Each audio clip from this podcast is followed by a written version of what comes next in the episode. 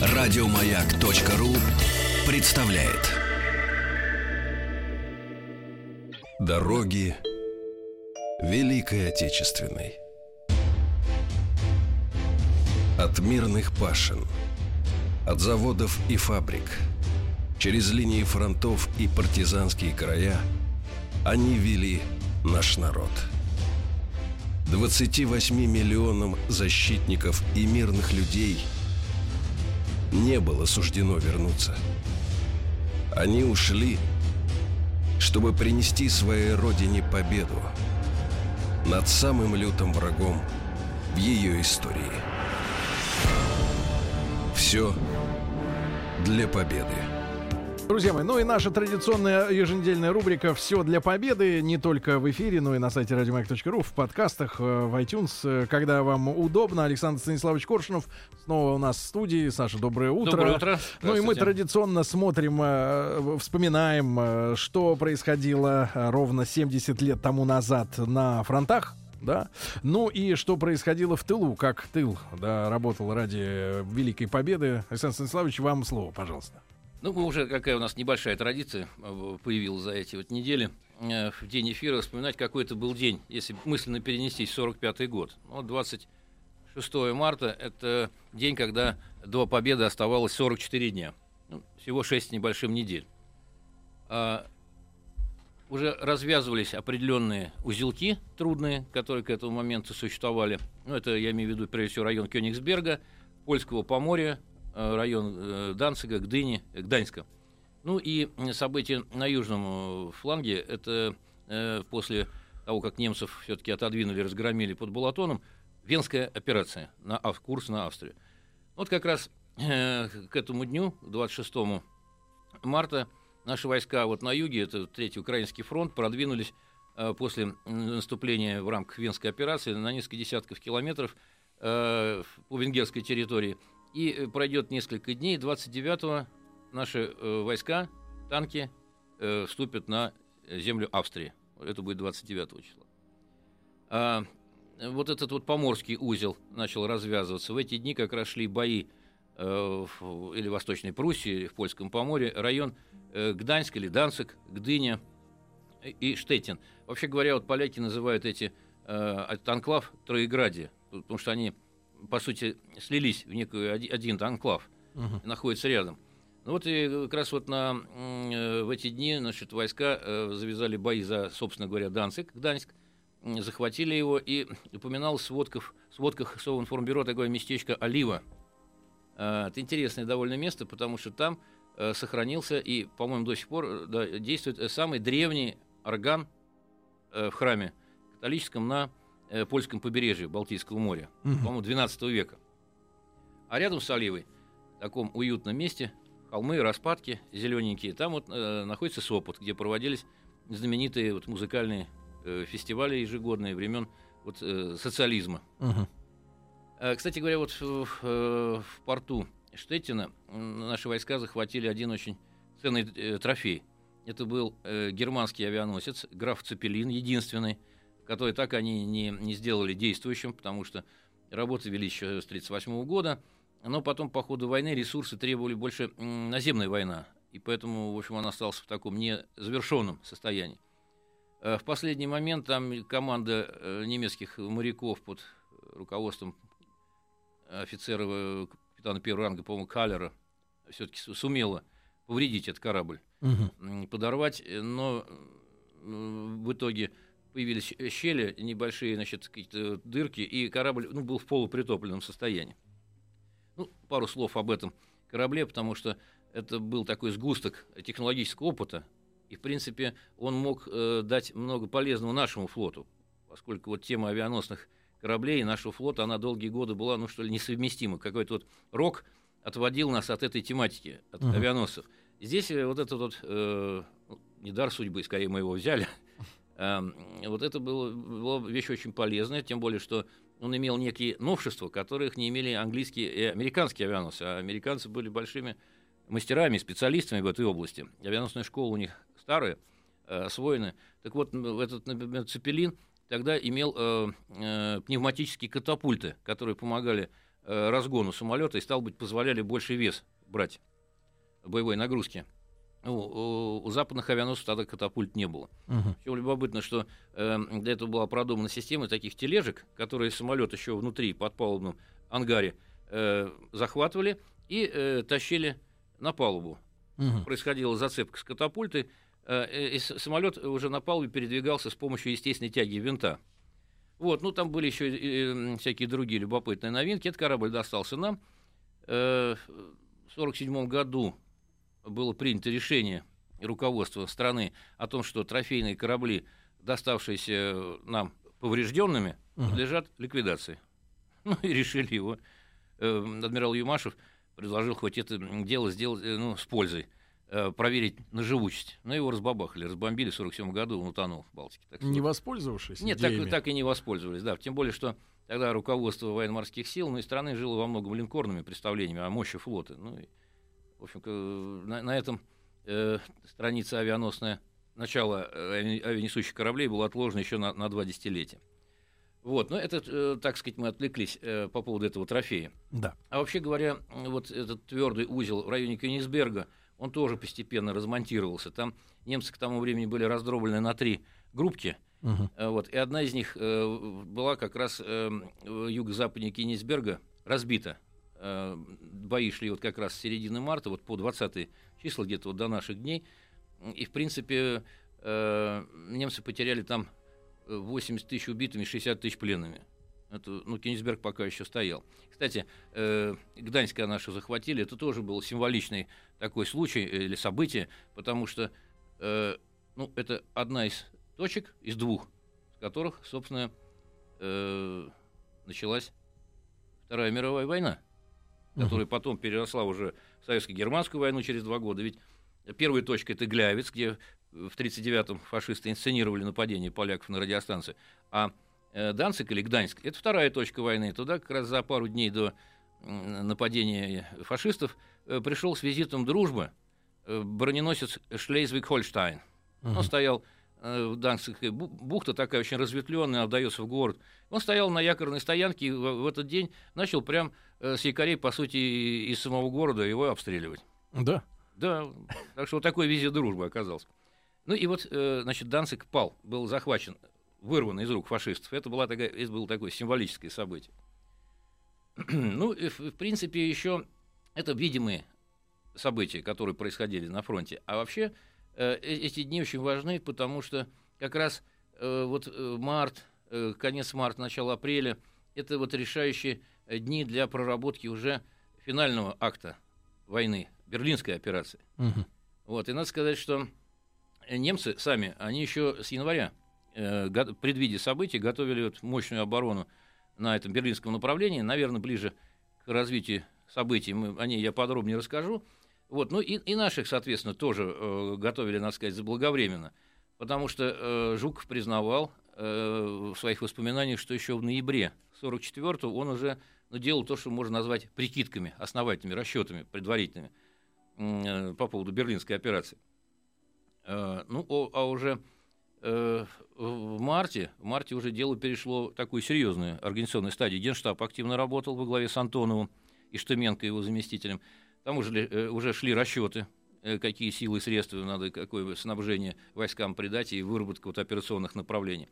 Ну, естественно, Жуков, как э, заместитель Верховного главнокомандующего, он принимал в этом огромную часть, несмотря на то, что он был уже командующим Первым Белорусским фронтом, сохраняя за собой э, должности зам Верховного, и, и участвовал в этой проработке. Вот Жуков вспоминал, что э, вот 29 марта и он был вызван в Москву, прилетел э, с фронта, и э, он э, докладывал Сталину, ну, да, ну, сравнительно частный вопрос, именно о будущих действиях, э, планах, э, плане операции Первого Белорусского фронта ему, так сказать, подконтрольного. А, Потом, э, где-то вот через пару дней, маршала Конева вызвали в Москву, по-моему, 1 апреля. И Конев должен был доложить соответствующий аналогичный план своего Первого Украинского фронта, а и предполагалось, что он будет наступать в апреле южнее Берлина. Ну вот тут тоже, значит, проявилось, э, даже, видимо, великие люди не, не свободны полностью от человеческих недостатков, потому что к тому времени уже какой-то неприязненные какие-то отношения сложились между вот двумя знаменитыми маршалами. Uh-huh. И, значит, несмотря на то, что Конев приехал в эти дни именно для того, чтобы доложить план своего фронта, он впоследствии уже в мемуарах после войны, по-моему, в 1972 году вышла книга его воспоминаний, он пишет, что он э, с самого начала участвовал в разработке, так сказать, общей стратегической операции. Но это, в общем, ну, странновато, потому что э, жуковские мемуары вышли первые, первое издание короткое в 69-м. Это было тогда ну, сенсацией, потому что Жуков после 57 -го года впал в опалу, его не вспоминали, э, и не упоминали.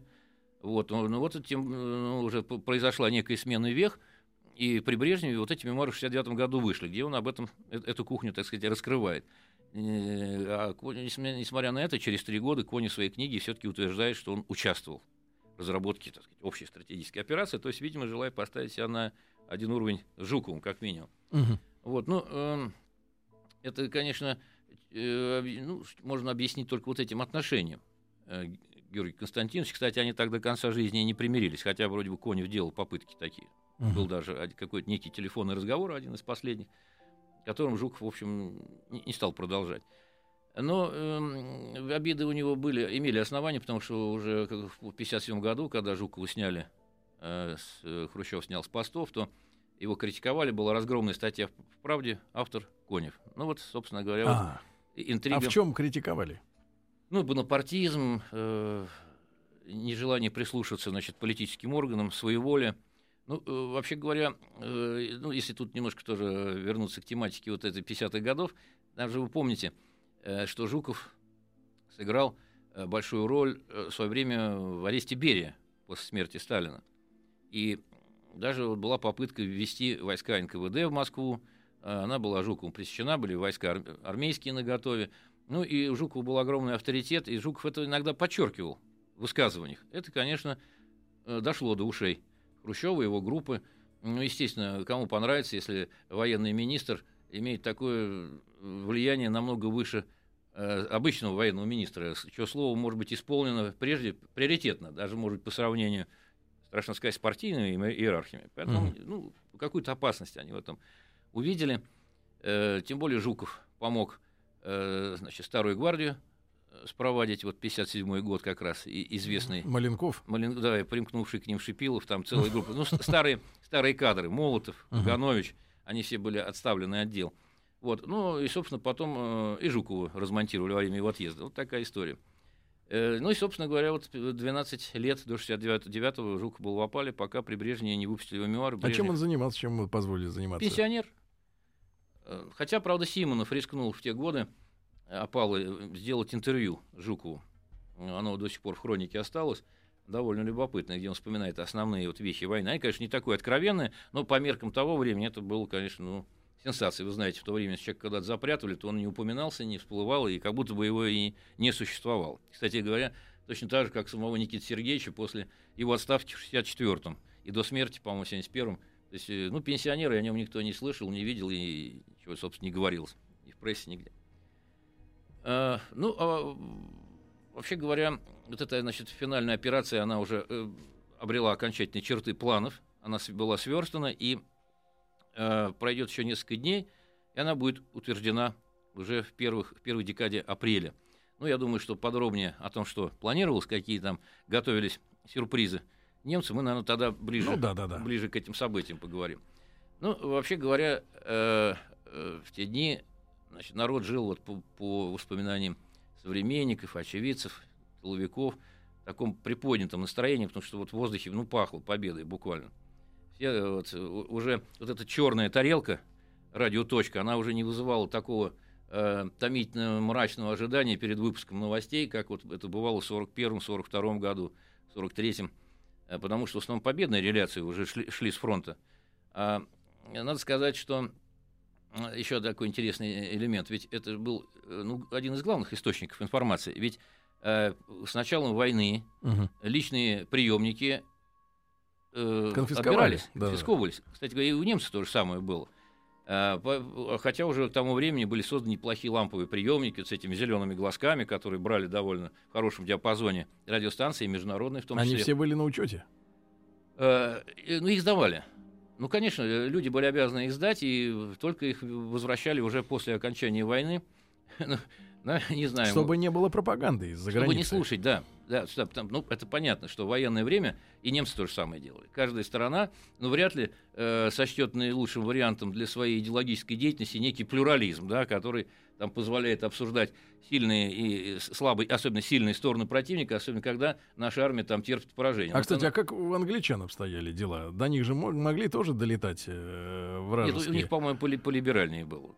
Они, не, мне кажется, не сдавали приемники. Ну, Там они... же у них даже был такой персонаж, по-моему, лорд Гав-Гав, как-то его называли, да, английский перебежчик, который всю войну вещал из Берлина на, да, вообще, на Англию пропагандистские да, да, да, вещи. на Англию. А потом его задержали, причем он был, по-моему, американским, там какая-то история такая, был американским гражданином, но его задержали британцы и казнили. Или наоборот что-то. Ну, в общем, в итоге такая субординация именно гражданства, гражданства была не соблюдена, когда его вешали. А вообще говоря, немцы э, изобрели очень любопытные способы пропаганды, ну, по тем временам, ну, невиданные еще, уникальные, э, для того, чтобы вызвать доверие или, так сказать, как подорвать, э, дезориентировать, без толку там, потенциального противника. У них был такой проект музыкальный, когда, значит, записывали... Pet Shop Boys. Ну, что, что-то, да, типа того. Когда записывали, сочиняли музыку, и она исполнялась то ли в стиле джаза, угу. или характерные негритянские голоса. Немцы делали? Немцы делали. Ну, ну. Вот, э, а в и, песнях? И, да, и, а песни, значит, вот, например, одну из них можно, ну, для тех, кто любопытствует, найти в Ютьюбе. Угу. Она называется German Submarines немецкие подводные лодки. Uh-huh. И когда ты слушаешь, то ты сначала не понимаешь, э, воспринимает, что это американская песня. Угу. Ну, По ясно, стилю. что поют э, э негры, негры и характерными ну, голосами. Перекрасили себя. Весь, весь строй музыкальный, джазовый. Угу. А текст такой, что немецкие лодки здесь, немецкие лодки там, они топят корабли, и, значит, моряки сходят с ума, а спастись э, невозможно. невозможно. Но это вот одна из песен. Был целый цикл вот таких песен, которые транслировались на Англию. Александр, американские войска. А ведь вы говорите такие вещи, иногда слышишь какие-нибудь песни и думаешь, с ума сводят гады. В нашей нынешней холодной а, войне, которая, я так понимаю, в 91 году не закончилась. Да, По последним данным разведки, она не закончилась, да. Несмотря на выданные ордена в декабре 91 года. Да. А, друзья мои, итак, Александр Станиславович Коршунов. Сегодня, э, как и обычно, еженедельная рубрика «Все для победы». Мы говорим о тех событиях, которые имели место быть на фронте 70 лет назад на этой неделе. Ну и о различных интересных деталях да, жизни страны в тылу, да, потому что, естественно, вы понимаете, без э, поддержки из тыла воевать долго невозможно. Э, пожалуйста, на сайте радиомаяк.ру слушайте, э, когда вам удобно в iTunes, в подкастах. И после новостей новостей спорта мы продолжим. Дороги Великой Отечественной. От мирных пашин, от заводов и фабрик, через линии фронтов и партизанские края они вели наш народ. 28 миллионам защитников и мирных людей не было суждено вернуться. Они ушли, чтобы принести своей родине победу над самым лютым врагом в ее истории – все для победы. Итак, с Александром Станиславовичем Коршиным продолжаем мы рубрику «Что все для победы», э, друзья мои. Ну и э, вот коснулись э, темы э, немецкой пропаганды, которая даже э, умудрялась записывать песни негритянскими голосами, внушая ужас э, поклонникам музыки джаз, да? Вот. А, ну, ходили шутки, я не знаю, шутки это или э, реальность. Э, говорят, что э, поначалу американские э, разведгруппы э, терпели поражение, потому что не догадались не включать э, в группу негров как раз. А негры быстро обнаруживались, даже если они были в немецкой форме, то их быть не могло в Европе. Ну, там у них еще были просчеты досадные. Вот, когда... А это было действительно с, вот, с чернокожими, э, ну там, разведчиками? Со стороны немецких диверсантов? Не, не, со стороны американских диверсантов, когда они высаживались. Нет, почему? Там они включали как раз этих людей. А обратные проколы были со стороны немцев. Вот угу. когда в Орденах памятная, ну, немножко отвлечемся на, да, на, да. на эту тему диверсантов. Вот мы говорили о, о Борденской операции немцев по конце войны, когда нанесли сильные удары вот, по американцам. Там действовали группы диверсантов вот, от Соскорцени. Э, они действовали в американской форме на, на Виллисах, на джипах. Но там э, э несколько было в расположении тыловым английских войск. Прокол был один такой, например, вот одну группу э, поймали э, немецкую.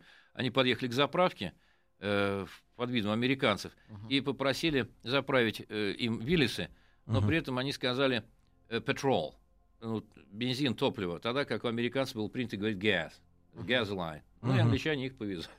Это одна группа проколов.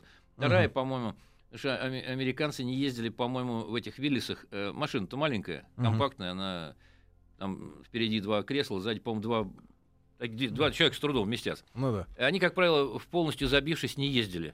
А эти поехали там чуть не в пятером. Ну, тоже. Путешественники. Вот, вот такие вот детали приводили вот к фатальным для них результатам. Для некоторых групп диверсантов.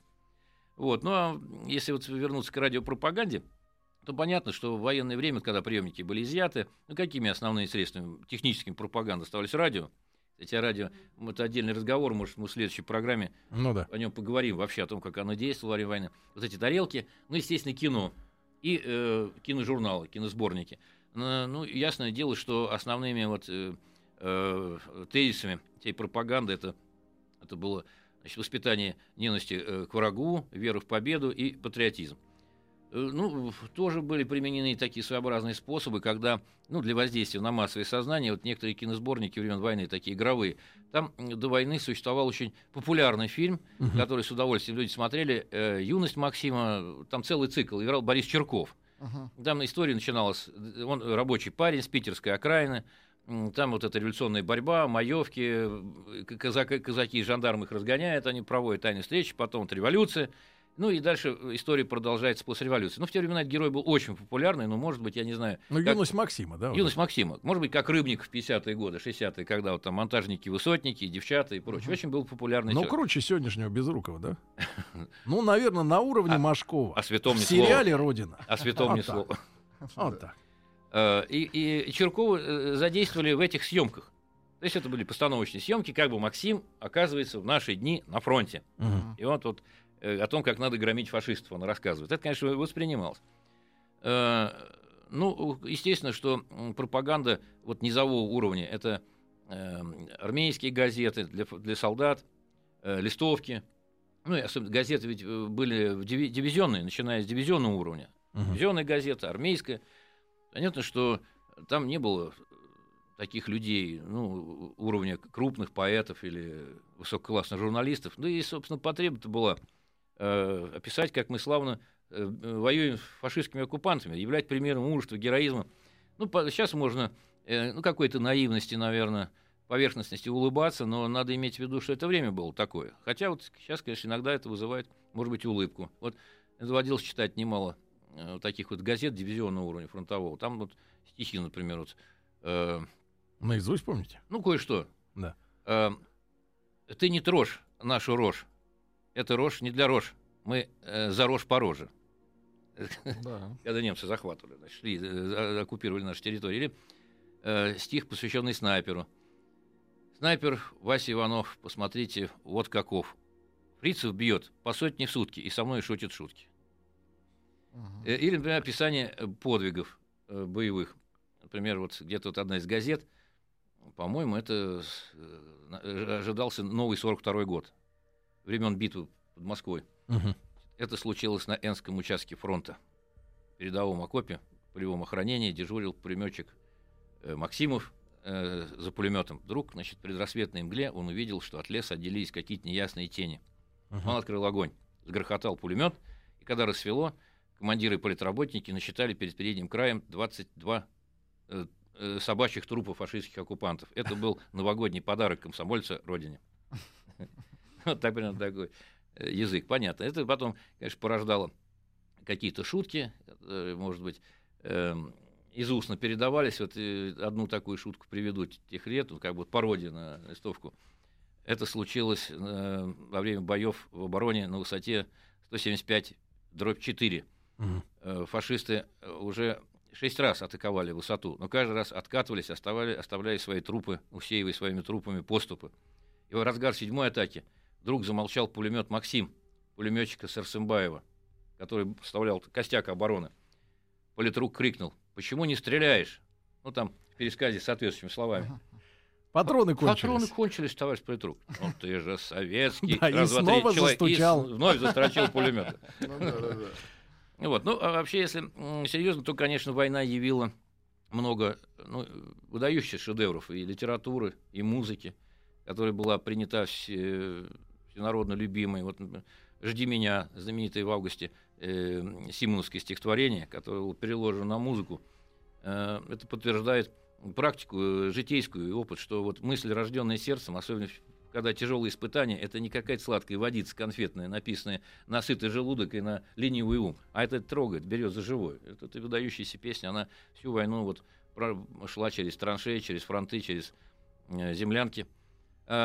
Ну, кстати говоря, тоже вот еще любопытный момент. Э, в первые же дни войны, мы знаем, появилась очень мощная, на мой взгляд, по воздействию эмоциональному песня «Вставай, страна огромная», «Вставай Да. на смертный бой». Да, это э, говорится, что ну, песня Александрова на стихи Лебедева Кумача. Да. Ну, не знаю, вот в прошлом году вышла одна любопытная книга у нас. э, называется «Песни ну, заимствованные у белых» Мгм. или у царской армии. Ага. Я с к огромному удивлению, я не музыковед, но к огромному удивлению своему, там причем э, к этой книге прилагался диск и ноты. Ну, оказывается, эта песня на самом деле написана в начале Первой мировой войны. Слова Мгм. там очень похожи. Э, «Вставай, страна огромная», Да. э, «Вставай на смертный бой», с тевтонской силой черной, с проклятой ордой. То есть, да, Часто, да, часто бывает, и вот еще там несколько песен таких. Ну, неважно, по крайней мере, она свою роль сыграла во время войны, э- эта песня. Э, Ну, говоря вообще об этом направлении, как бы патриотическом вот э, в искусстве, надо сказать, что война дала много таких вот примеров. Ну, в частности, вот Ленинградская симфония Шостаковича. Потом литературные произведения, картины, и Корин, Дейнека, там, Герасимов появились, посвященные войне. Да. Кстати, начала издаваться вот эта серия ЖЗЛ, Мгм. как раз именно с таким явно акцентированным патриотическим э, вектором. Э, э, Там вышли книги, посвященные э, Глинке, адмиралу Макарову, Ушинскому, Нахимову, э, э, Толстову, Чайковскому, Казакову, Лермонтову, э, Гоголю, Лобачевскому, Тамещику. В общем, целая серия пошла. Э, Ну, вот эта вот, с другой стороны, пропаганда, она потом приняла, конечно, ну, в условиях войны жесткий характер. «Убей немца» был главный лозунг, на спичках писали. Это, кстати, тезис, который, говорят, изобрел Оренбург, Илья Оренбург. Мгм. Уже к концу войны надо было попридерживать, притормаживать, чтобы м, не было чрезмерной мстительности и насилия, так сказать, в Германии. Но э, вот э, п- у- патриотическое направление в пропаганде, в том числе армейской, оно эм, во многом усилилось и э, уси- усилились эти тенденции, и во многом благодаря смене руководства главного политуправления Красной Армии. Его одно время возглавлял Мехлис Мгм. ну, явный большевик ленинского варианта, интернационалист, э, э, своим классовым подходом, заменил его Щербаков, и, в общем, имевший репутацию такого государственника, патриота, и э, в армии это тоже пропаганда, значит, вот патриотически усилилась. Кстати, э, большую роль сыграли тоже для вот такого привития чувства патриотизма, что ли, э, введение орденов, учрежденных в ходе войны, которых Мгм. не было до Великой Отечественной. Ор- Ордена Александра Невского, Да. честь героев, э, там, Кутузова, Суворова, это 42 год. Позже, там уже, по-моему, второй половине 43-го, Богдана Хмельницкого, медали там Ушакову, Нахимову.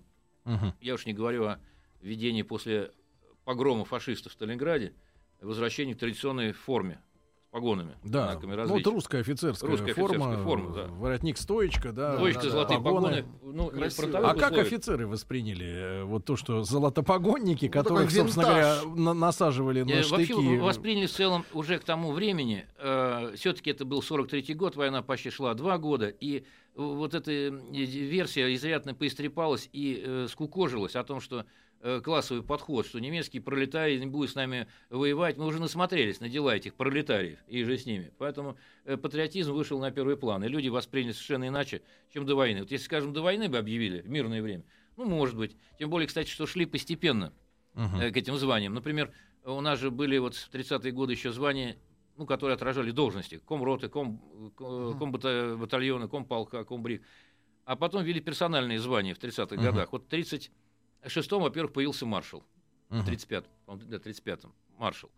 А позже, э, 40 э, потом появились э, полковники, офицерские звания восстановлены. Uh-huh. Но, правда, в русской армии не было лейтенантов, ну, лейтенанты появились. Но, э, Заодно. Майоры, пол- полковники. А в 1940 году генералы вместо комдивов, комкоров. То есть постепенно, так сказать, при уготовлении шло. Вот ну, по, на- на- по тем временам, конечно, это вызывало некое удивление в мирное время. Как у нас полковник опять. Полковник был там царской армии, революционной. Ну вот я повторюсь, что вот война сама, она э, выдвинула на первое место вот именно эти соображения. И поэтому уже никто, наоборот, это, этому радовались. Эм, Кстати, э, ну, надо сказать, что вот это вот э, как бы расширение зоны патриотического сознания, оно имело и свои ограничения, потому что вот в 43 году, нет, в 44-м, Мгм. э, ЦК состоял совещание историков. На нем ра- это, это- эти явления были рассмотрены, осуждались крайности. Э, э, крайности, причем идущие как по линии очернения э, славного прошлого значит, нашего народа, так и преуменьшение его роли в истории, так и сползание значит, э, на позиции квасного патриотизма или великодержавного шовинизма. И поэтому были, скажем, после этого как итог, ну, то есть надо было в рамках держаться. А все-таки партии, марксистские взгляды, они сохранялись как основа идеологии, и э, уже новые предложения, идущие в- вот в развитие, они были отвергнуты. Ну, отвергли предложение включить э, э, число значит, героев, как бы утвердить э, пантеон героев Брусилова, Горчакова, руководителя нашей дипломатии, выдающегося 19 века, Мгм. там, Скобелева, Драгомирова. Александр Станиславович Коршунов, дорогие друзья, в рубрике «Все для победы». Дороги Великой Отечественной. От мирных пашин, от заводов и фабрик, через линии фронтов и партизанские края они вели наш народ. 28 миллионам защитников и мирных людей не было суждено вернуться. Они ушли, чтобы принести своей родине победу над самым лютым врагом в ее истории. Все для победы. Ну что же, Александр Станиславович, еще порадуйте нас, вернее, не порадуйте, а э, расскажи там интересные, да, подробности вот э, э, тех событий, да, 70-летней давности, э, Ну, Вот мы говорили, о- которыми вы нас уже, уже прикормили, мы уже привыкли к вам, да. я тоже. Да. Да вот мы сейчас перед перерывом я упомянул вот это совещание историков, в котором обсуждались перегибы Мгм. э, значит, э, в сторону квасного патриотизма, национализма. Ну и, э, в общем, э, отвергнуты были предложения по расширению вот этого пантеона героев. Если там ну, Александра Невского, Суворова, Кутузова, Нахимова канонизировали как бы, в пропаганде, то вот уже эти персонажи, напомню, это Брусилов, герой Первой мировой войны, наш генерал, Скобелев, ну, походы туркестанские, войны, э, э, русско-турецкие войны. Который Балканах. безвременно э, умер. Умер, да, как считают, там темная история, может быть, и даже был отравлен, слишком способный был человек, который Константинополь э, практически взял, но тогда по, по ультиматуму англичан пришлось оставить. Э, Кауфман, это Дальний Восток, э, наш губернатор знаменитый, об- обустроитель Дальнего Востока, Драгомиров, ну вот э, э, Ермолов. Ну, эти вот, э, видимо, личности по каким-то причинам были отвергнуты. Ну, Ермолов, может быть, потому что чтобы не поднимать на щит, э, не, не портить дружбу народов Советского Союза, потому что это Кав...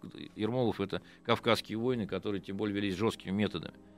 Э, ну, наверное, не будем осуждать. Но вот, кстати говоря, доставалось не только деятелям русской истории, досталось вот и Давженко. э, между Это прочим. же у нас украинский э, кинематографист. Да-да-да, вот э, в январе, в конце января или начале февраля, вот Сталин э, даже принял личное обсуждение вот в высшей киноповести Давженко «Украина в огне». А, И это констатировал, причем с таким негодованием, что если судить о войне по повести товарища Давженко, то получается, что в Отечественной войне участвуют э, не представители всех народов Советского Союза, а в ней участвуют только украинцы. Мгм. В общем, этот фильм, заключение было таким э, радикальным, суровым, что повесть является, вот, закавычно, ярким проявлением национализма. Довженко пострадал. На тот момент его, значит, э, ну, по линии партийной уже э, ком- ЦК Компартии большевиков Украины, республиканский э, комитет партийный, принял решение его, значит, наказать. Его сняли с должностей, но на какое-то время попал в опалу. А, Саш, Ну, а вот нам же видится э, с сегодняшнего дня, да, конечно, это все в тумане, но э, представляется э, тотальность контроля за происходящим, да? А что ж получается, человеку сначала дали снять этот фильм, Да, ведь был сценарий. А потом Правильно. задумались, да. А потом вдруг э, вз- вздумали, что это национализм. Нет, а ну, что же, ну, не, не давали никому на проверку Нет, ну на э, рабочий материал сам? на стадии работы, монтажа предварительно смотрели, там же после э, вот, войны Ста- Сталин будет недоволен одной серии там Ивана Грозного, там по своим причинам. Кстати, вот, может, тоже де- деталь любопытная, где там было даже постановление критикующее, где одна из главных претензий, что прогрессивное войско опричников царя Ивана Грозного показано на манер э, банды, э, банды дегенератов на манер американского куклус-клана. Вот, так, буквально, в цитировании. Ну, э, на, на стадии работы, да, видимо, свобода рук была. Группа опричников. А, а уже, на- когда фильм был смонтирован или написан, тогда уже вот, э, ну, считается, что... Ну а что, был э, он Давженко националистом? У них там это цвело, это все махрово. Вы знаете, ну, на Украине это, это явление, как правило, оно то, то разгоралось поярче, то прит- притушивалось, но никогда не уходило. Это, видимо, особенности истории национальной, которой, наверное, ну, здесь мы касаться не будем, это другая тема. Вот. Ну, Ну, пострадали короче, также, пострадал. также э, там пострадали тоже и татарские кинематографисты, которые сделали фильм, тоже такой, как было признано, с некими изгибами националистическими.